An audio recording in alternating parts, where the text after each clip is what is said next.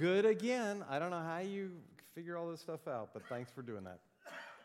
Let me pray for us, and we will get started. Oh, Father, we do thank you for the rain. We humbly continue to ask you to send more. We need a season of rain, and for it to come gently so it soaks in and not it doesn't just run off. But we know that you know what you're doing, and so we trust you. But we do ask that you would send us a wonderfully long season of rain. I pray that your Spirit would be here tonight and refresh our souls as this rain kind of refreshes our nostrils and just our mood to know that there is rain about. Would your Spirit come and do the same thing for us this evening through your word? We would ask you to do that too. Be with us as we finish off 1 Samuel. Teach us what we need to hear, what we need to know, and would you please change us from the inside out to look more and more like Jesus. We love you, and we thank you, and we pray for these things this evening in Jesus' name. Amen. All righty, 1 Samuel, still talking about the monarchy.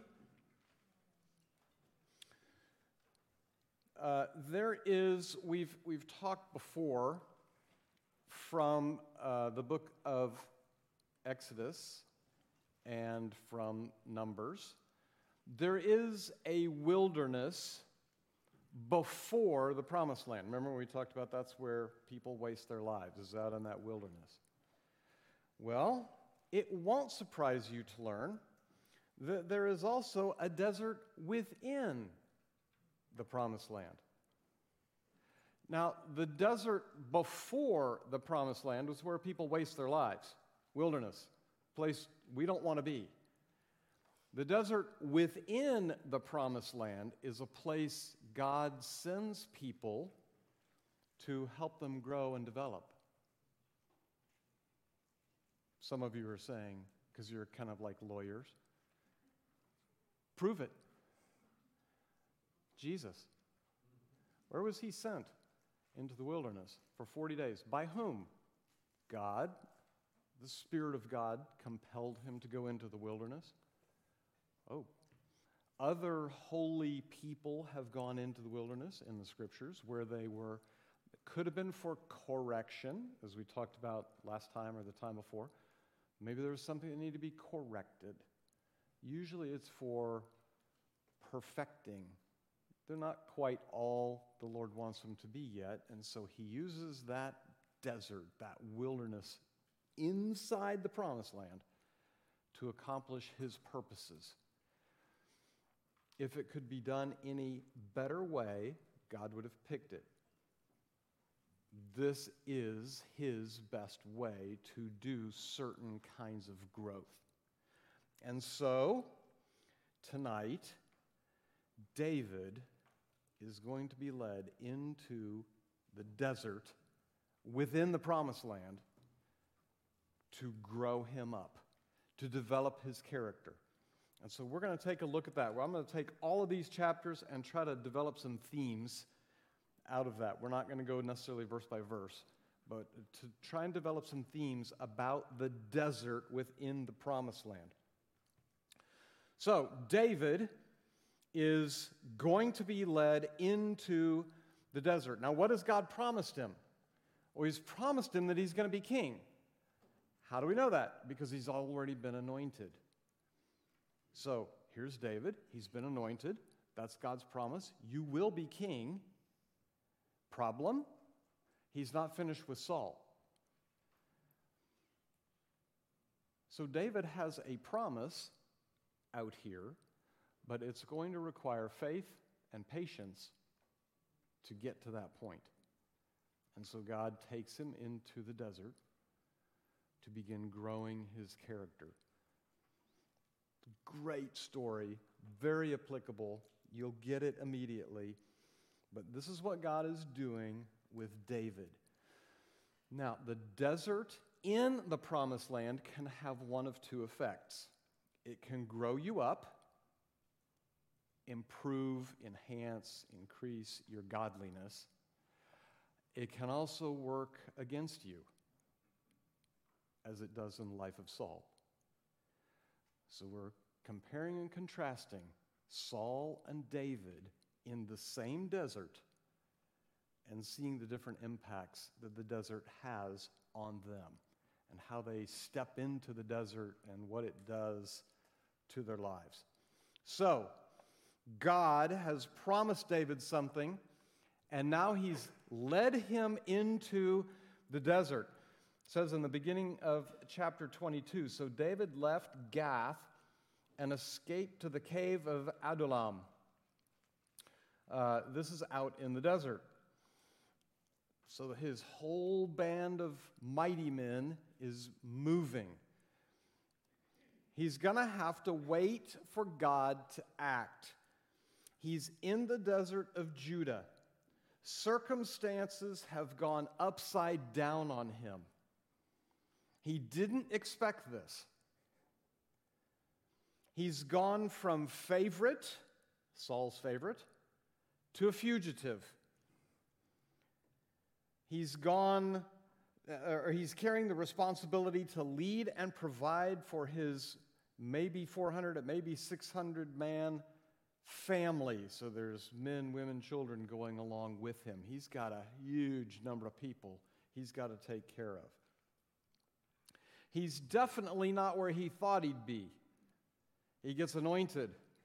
He's thinking, we're going to walk up to the palace. Here we go. No. Not so much. So he's not where he thought he would be, and it's going to take 10 years in the desert to make David into the man that God wants to be his king over Israel. I've talked to people before, and they say, you know, how long was Saul chasing David around in the desert? And I said, well, if I told you, would you be surprised? Oh, yeah, was it like a week? Was it like a month? I said, no, it's like 10 years. What? 10 years David is in the desert. Has David done anything wrong? What is this journey about for David? Perfecting, preparing, getting him ready to be the king. God's also going to use it in another direction for Saul. But this is going to take 10 years. Big idea for tonight. When God leads David into the desert, David has to wait for God to lead him out. If you like reading, Eugene Peterson has a great book called Along Obedience in the Same Direction. If you haven't read that, that's another great book to put on your list. That's what's going on right here. Is maturity is only developed in the laboratory. It's not developed in the classroom. It's developed in the laboratory. And the laboratory looks like a desert. And when God leads you into a desert, then you have to wait for God to take you back out. In the in-between time, it's a long obedience in the same direction, even though your circumstances don't seem to change. When God leads David into the desert, David has to wait for God to lead him out. Because we're going to see over and over tonight in this lesson, it takes faith and patience to receive everything God has promised us. Faith and patience to receive everything God has promised to us. David is going to find this lesson out tonight, but over the next 10 years in his life. Well, what are some things that the desert can produce then? One of the things it can produce is godliness. And so I'm going to look at chapters 22 through 27 and 29 through 30 and talk about some themes for David. And then I'll use a couple other chapters to talk about Saul. So first, the desert can produce godliness. We've seen in lots of these different little vignettes of David that he's obeying God's word. This is not coming from just one of the verses in one of these parts of the chapters. This is coming from all of these chapters, kind of a theme. He honored his parents. Remember, he sent them off to the king of Moab and said, "Can they stay here and will you keep them safe? Because Saul's chasing me down." And the king of Moab says, yep, keeps him. And so off David goes. So he's honoring his parents. He honors the office of the king. Twice that's recorded in here, David could have killed Saul, right? There might have been more times, but two are recorded. David honored the office of the king. Both times, what did he say? Far be it from me to take the life of the Lord's anointed. Even though, I mean, can you imagine this? His guys are going, he's placed him into your hands. Take him, kill him. And David goes, not going to do it. I'm going to wait on God. God will take care of this in God's time. And David backs up and trusts God. He took appropriate, responsible action throughout these different vignettes of the chapters. And he wouldn't murder Saul. He puts his faith in God's character. There's a couple of different times at least where he seeks God's counsel and will. Are these the people of this city, this little town, are they going to betray me? Yep, they're going to. Okay, I won't go there. Another time he's at Ziklag. Remember when the Amalekites came in and razed, R-A-Z-E-D, razed Ziklag while he was out on a fighting some people, and the people, because all of their wives and children and everything they owned got taken. And it says, and they thought about stoning David. But David strengthened himself in the Lord, and he sought God. What should I do? And so God told him, here's what to do. So he seeks God's counsel and God's will. And he expresses his trust in God through psalms. And we'll see some of that next week. Some of the psalms that David wrote when he's running around out here in the desert. But as you read them, you have 2 weeks, remember. 2 weeks to read 150 psalms. It's only 75 a week. You can do it. You can do it. It's 15 a day. Easy. Start now, though, because Psalm 119 will take you a whole day. So he seeks God's counsel and God's will. He expresses his trust. When you read these Psalms, whoa, what a heart you get. David's heart for God. It's a wonderful thing to read. He humbles himself before men, especially when he was at Ziklag, and the guys want to stone him.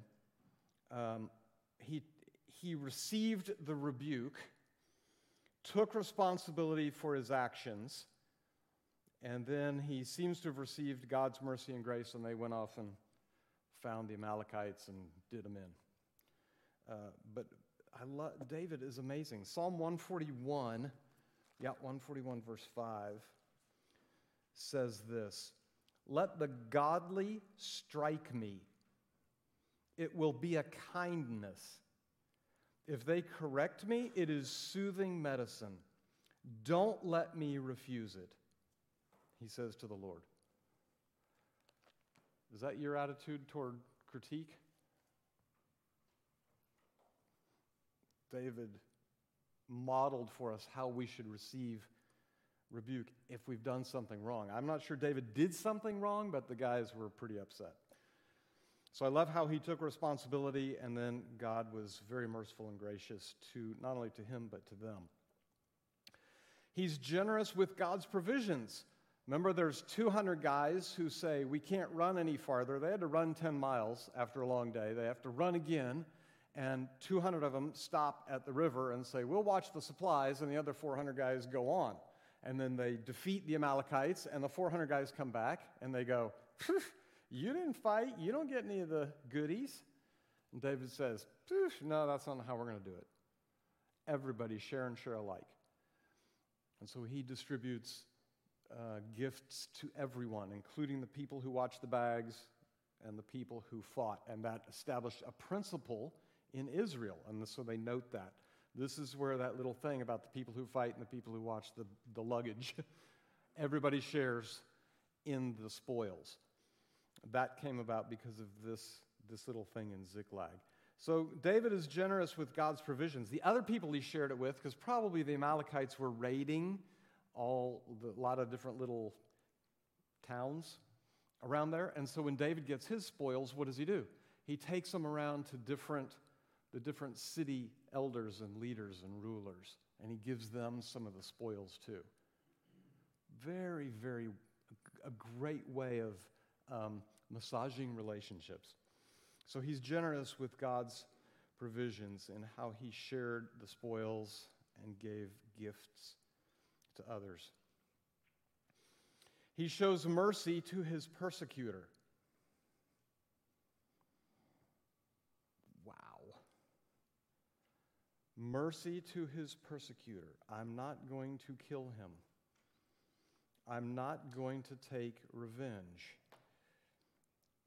There's something that shows up in the New Testament, in the book of Romans. Whose job description includes revenge? God's. Revenge is mine, says the Lord.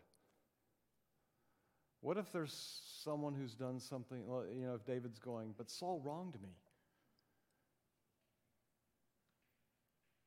God says to David, revenge is mine.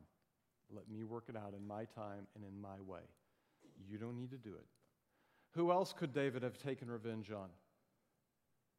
The fool, Nabal, if you got to read the chapters. Remember Nabal, the fool. And remember David is, David gets mad, but who steps in? Abigail. Wonderful Abigail steps in and goes, whoa, whoa, whoa, whoa, whoa. My lord the king shouldn't do this. Let God take care of it. You don't soil your hands taking care of the fool.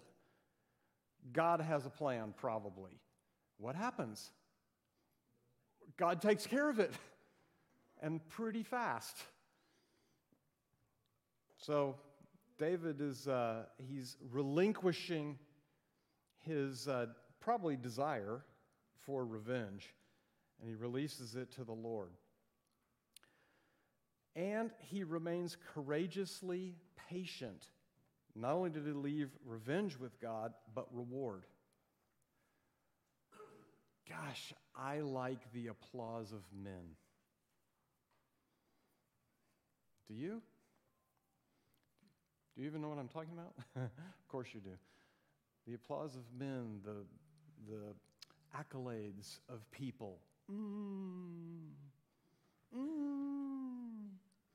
Remember Cody talked about who was the guy, he got eaten by worms, it's the voice of a god. And the guy goes, yeah, that's me. Worms. These kinds of things are bad. And so he's teaching David how to receive compliments as well as receive criticism, because for leadership you get both. I had a fella come up to me he wrote a letter. This is 20 years ago. And there was a particular leader in our church with whom this fella had issue. And so he wrote in, and it's the proverb that says, the wounds of a friend are better than the kisses of an enemy. And you go, what does that mean? So I get this letter.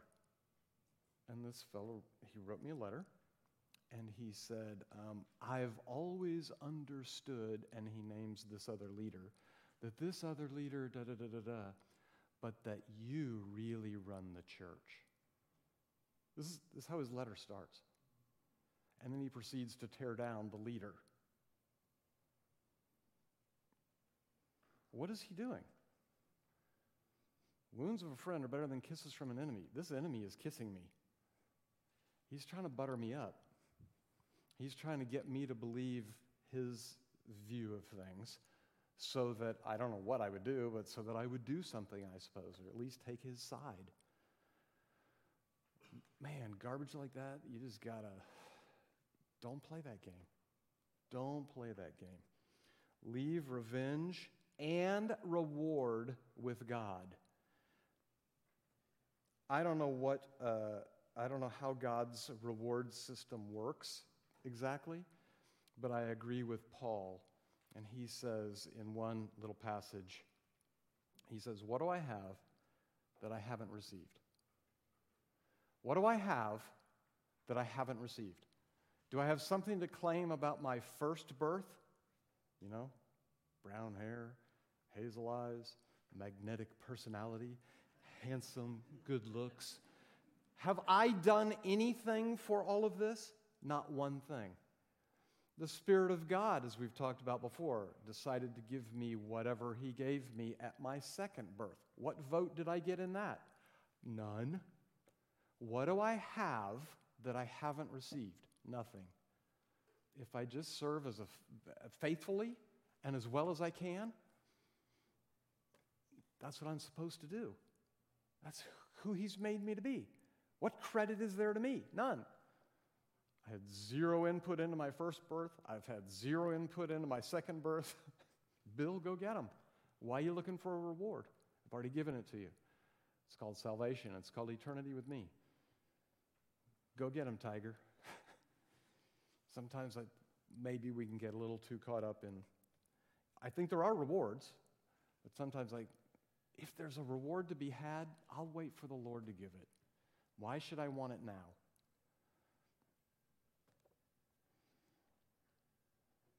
Lots of things the desert can produce, good things that these things got produced in David. I want to show you some things for when you go to Israel. Not if. When you go to Israel. Here are some things you're going to see. One, you're going to go to the oasis of En Gedi, which is one of the places that David fled. And you say, you know, wow, look, how are those trees growing in the middle of the desert? Well, it's because in this marvelous little oasis, there's a lot of water. And do you see? Now, this is, you know, when the guide says, see that cave? That's where David was with Saul. I don't know that David was in that cave. But that is a cave when Saul went to relieve himself. They're running around back here in caves. And so David and his men are hiding in there. And that's when he has the opportunity. Okay, amazing. You're going to see En Gedi when you go there. And you're going to love it because you're walking on the moon and it's about 8 zillion degrees out there if you go at the wrong time of the year. And you'll be refreshed when you get to En Gedi.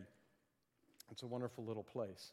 So look forward to that. Godliness. Here's what the desert can produce. This as well as self-restraint. Self-restraint. David restrains himself multiple times and grows in that skill, the skill of self-restraint. I believe it's Stephen Covey said, you'll never lead anyone farther than you've led yourself. That is a true statement, and that's what God is doing with David in the desert. You'll never lead anyone farther than you've led yourself. If you haven't led yourself very far, like let's say 1 to 10, if you've led yourself to a 3, don't think that you're going to lead people at 5, 6, 7, 8. This is not going to happen. You can lead a 1 or a 2 if you're a 3. If you're a 6, you could probably get up through 5, maybe even 6. You'll never lead anybody farther than you've led yourself. And so developing in character these kinds of things, being humble, being generous, being merciful, being courageous, having self-restraint, those kinds of things are the deep character God can grow in the desert. This is what He's growing in David. This deep, deep character that seems to be only able to be developed in the desert. And you say, well, okay, was there any other New Testament example of a person where that happens? Yes, besides Jesus. Paul. Paul seems, there's 3 years that we can't really account for. It seems Paul was in Arabia, probably being taught by Jesus in the desert. Paul even goes off into the desert to learn how to grow. The deep character God grows in the desert. It's the place he grows it best, but it's not fast. We say these days? It's not microwave, right? This is not microwave character. It produces godliness for those who are inclined in that direction. The desert can also produce, on the other side, dullness and defeat. And so if you look at chapter 28 and chapter 31, these are more focused on Saul as the main character. And so what's happening to Saul in the same desert? Dullness and defeat. God is now silent toward Saul. He's not talking to him anymore. Why? Because Saul has continued to be disobedient to God. And Saul is kind of like Frank Sinatra. I did it my way. Saul is kind of living life that way, and so God says, why talk to you? You don't listen to me. You don't obey me. There's no reason I should talk to you anymore. Saul remains disobedient. Saul is now desperate to hear from God. What has he done in his kingdom? Which is a good thing. He's banished, or at least he's put under penalty of death, all mediums and spiritists, right? That's a good thing. But everybody knows where to go find one when they need it. And so Saul just has to ask a couple questions, and he finds out where there is one because he is in a place of desperation and despair. He's unprepared to lead, to fight, or to die. So he goes and he finds a medium. Now, everyone wants to know, was it really Samuel? I cannot tell you what this is. I don't think so. But what is it? I don't know. I don't know. There's no way to call someone back from the dead. So what is it? Don't know.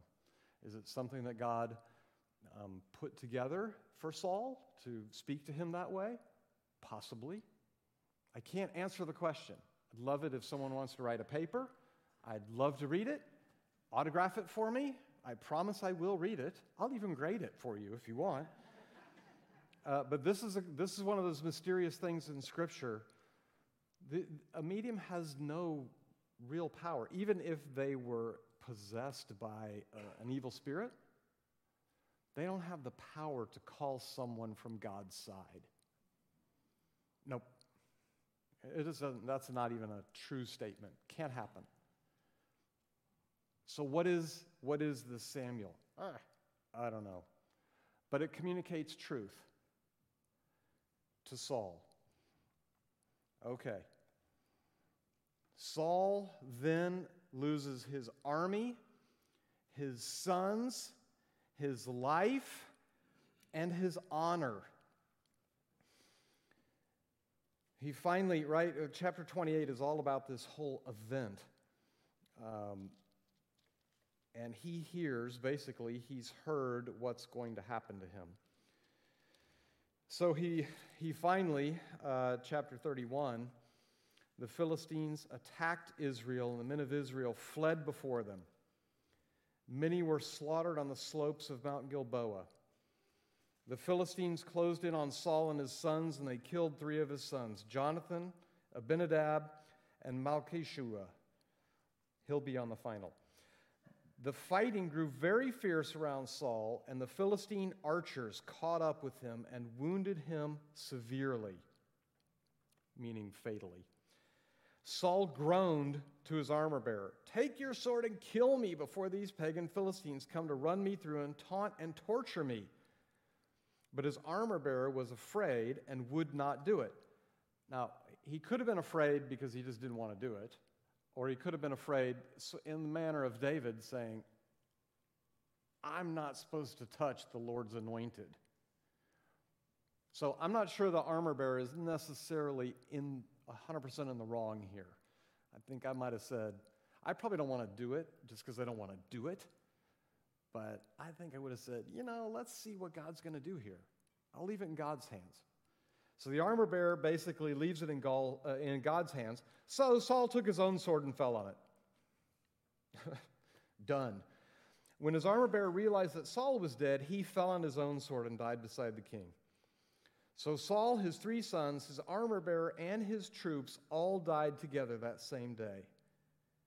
When the Israelites on the other side of the Jezreel Valley and beyond the Jordan saw that the Israelite army had fled and that Saul and his sons were dead, they abandoned their towns and fled. So the Philistines moved in and occupied their towns. The next day, when the Philistines went out to strip the dead, because that's where they get their money, their spoils, they found the bodies of Saul and his three sons on Mount Gilboa. So they cut off Saul's head and stripped off his armor. Then they proclaimed the good news of Saul's death in their pagan temple and to the people throughout the land of Philistia. They placed his armor in the temple of the Asheroths, and they fastened his body to the wall of the city of Bethshan. But when the people of Jabesh Gilead was the first city that Saul went and rescued. When the people of Jabesh Gilead heard what the Philistines had done to Saul, all their mighty warriors traveled throughout the night to Bethshan and took the bodies of Saul and his sons down from the wall. They brought them back to Jabesh, where they burned the bodies. Then they took their bones and buried them beneath the tamarisk tree at Jabesh, and they fasted for 7 days. So ends the life of Saul. David, on the other hand, has just come back from his raid. He's back to Ziklag, and he's handing out the spoils to the other people of Judah.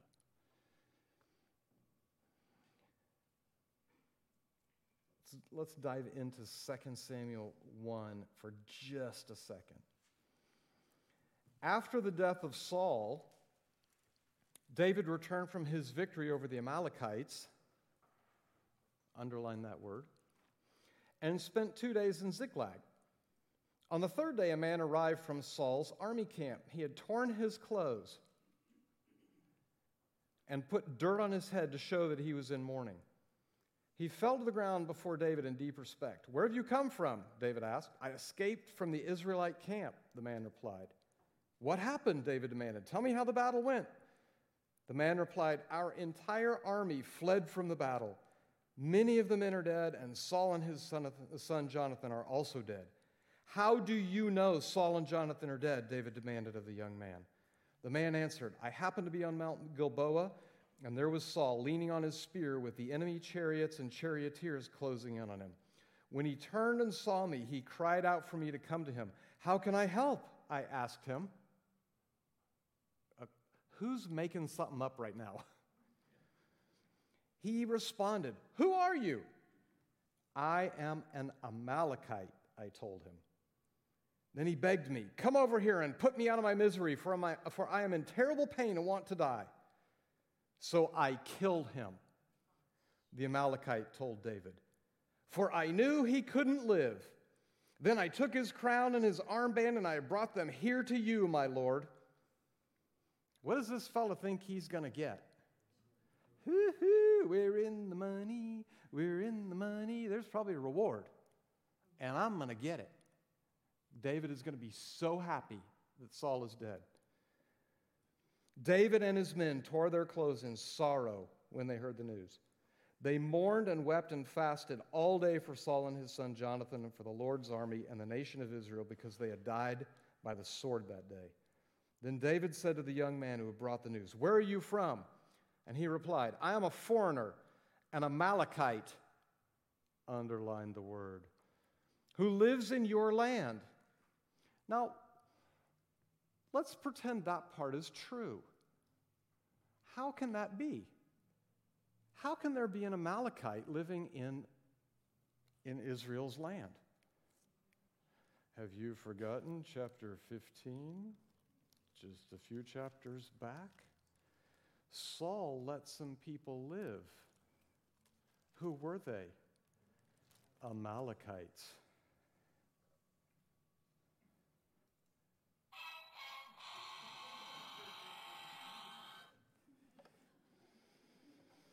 Why were you not afraid to kill the Lord's anointed one? David asked. Then David said to one of his men, kill him. So the man thrust his sword into the Amalekite and killed him. You have condemned yourself, David said, for you yourself confessed that you killed the Lord's anointed. Who left the Amalekites in the land? Saul.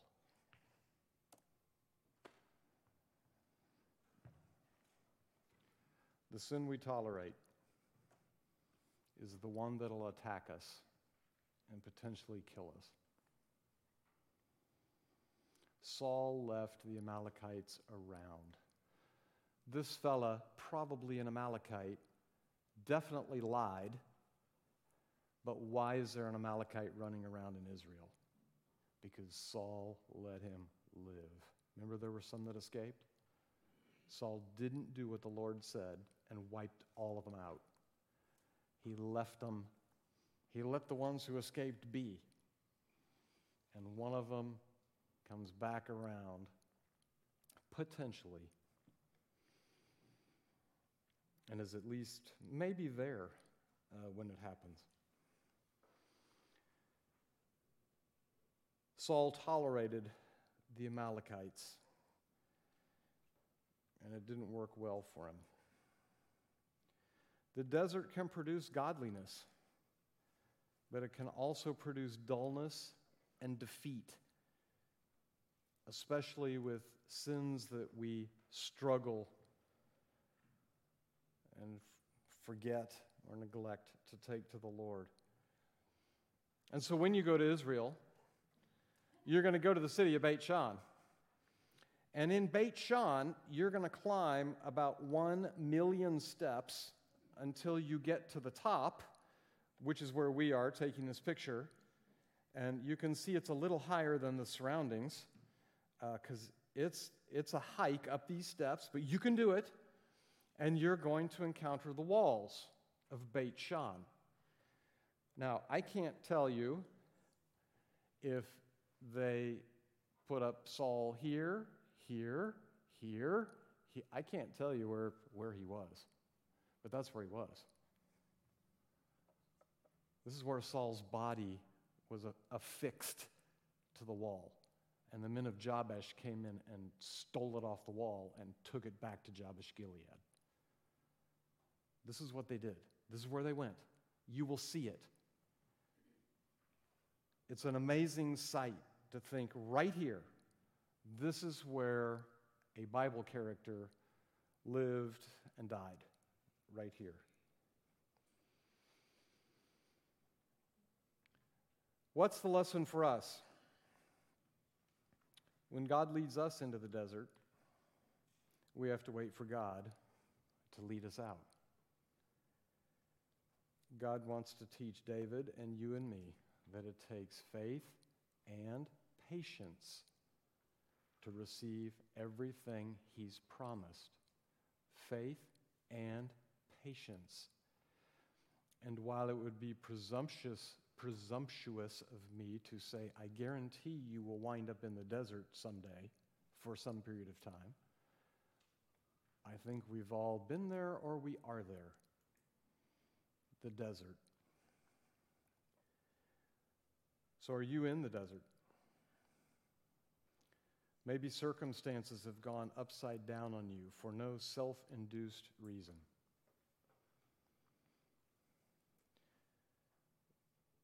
Maybe you've gone from favorite to fugitive with someone. Some relationship has gone south. Maybe you've been betrayed by a former friend or loved one who may even still want to hurt you. Maybe you're in a place right now where it's just tough to scratch out a living. Or maybe right now you feel out of sight, out of mind, or just plain old shelved. You might be in the desert even tonight. What the desert can produce: godliness. James chapter 1, verses 2. I know this is the New Testament, but that's okay, right? It's still God's word. Dear brothers and sisters, by the way, who is James? Jesus' brother, half-brother. Dear brothers and sisters, when troubles come your way, consider it an opportunity for great joy. It's always my first thought. For you know that when your faith is tested, your endurance has a chance to grow. So let it grow. For when your endurance is fully developed, you will be perfect and complete, meaning mature, needing nothing, or maybe you're ready for anything. What is the desert for? Godliness. But you have to step into it the right way. This is what the desert can produce. What does the desert require? A change of perspective. Remember, we first saw this lesson in Job. Change of perspective from how can I get out of this to what can I get out of this? If you're in the desert for no reason, in other words, you didn't put yourself in there through some kind of disobedience, if you're in there for, I don't know why I'm in here, Lord, then there is something he wants to grow in you. And it shouldn't be, how can I get out of this? But what can I get out of this? Lord, grow me. I'm your servant. Grow me. I won't be able to lead anyone farther than I've led myself with you working in me. And so if this is what it takes for me to be able to have a little bit more, whatever you want to call it, influence in people's lives or something like that, go for it, Lord. Do it. Remember the list of things Paul has been through? You know, how many times was he whipped? How many times was he stoned? Shipwrecked at sea? But think about all the things this fellow went through. And this was the fellow God used to write a lot of the New Testament. He didn't take the guy who was the professor of the classroom. He took the guy who had been boots on the ground, on the front line, and been in the desert numerous times. It requires a change of perspective. It requires faith. I have to trust and obey God's word. Remember we talked about that? Trust and obey, or there's no other way to be happy in Jesus than to trust and obey. Trust God's goodness. Not because my prayers are models, but remember we've talked before about I can pray with hope, but I also have to pray with trust. If it were me, I would have it raining and filling up the aquifers and the rivers and the lakes, and my grass would be green and not dead, and my foundation would be level, not tipped like this. I wouldn't do this.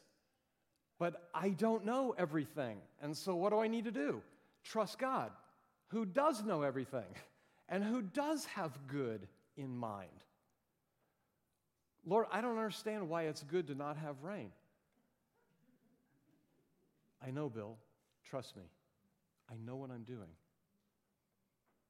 I'll trust you, Daddy. I'll trust you. You're trustworthy. You're faithful. You're good. I'd still make it rain.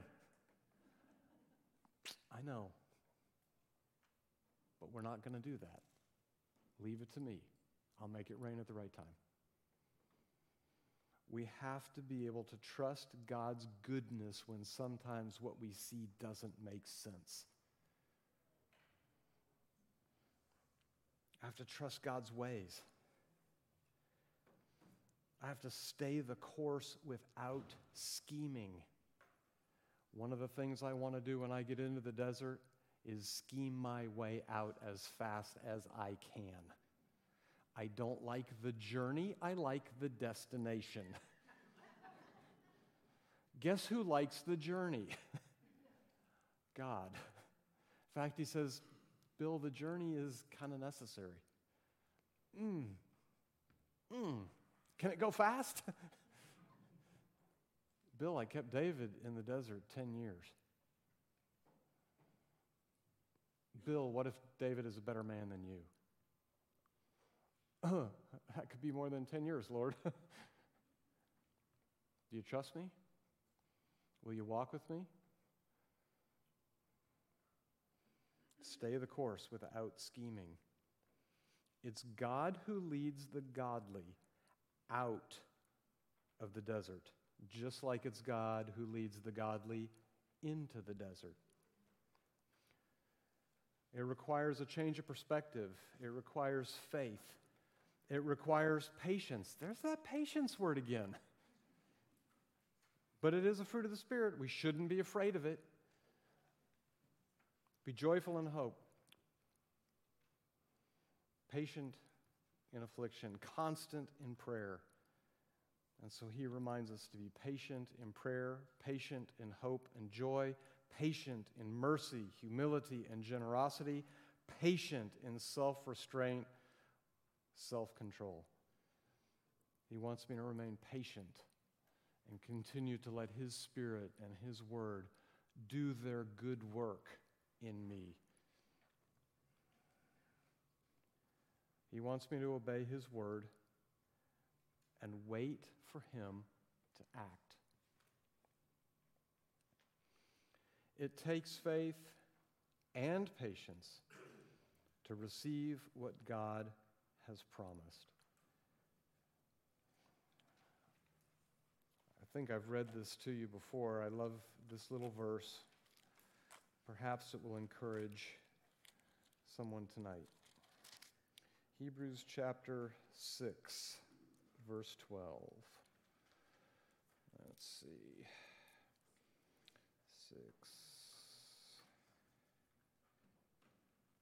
No, that's not right.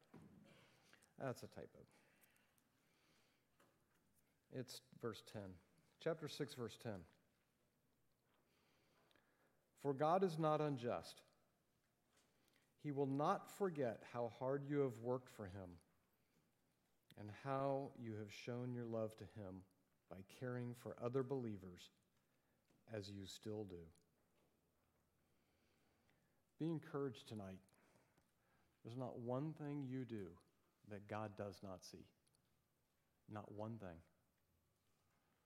However small, however hidden, however insignificant you think it is, there is not one thing that you do, especially for another believer, that God does not notice or record. And it says that He would be unjust if He doesn't do something with that in your life. I can tell you, God is not unjust. Trust Him. Wait on Him. He knows what He's doing, even though it's not always pain-free. It takes faith and patience to receive what God has promised. For next time, there it is. Read Psalms in black and almost white. Read the book of Psalms. You'll be blessed however many you can get read for the next 2 weeks. Let me pray for us, and we'll be finished up for tonight. Father, thank You for Your word. Thank You for showing us a peek behind the curtain of David's life, and also a peek behind the curtain of Saul's life.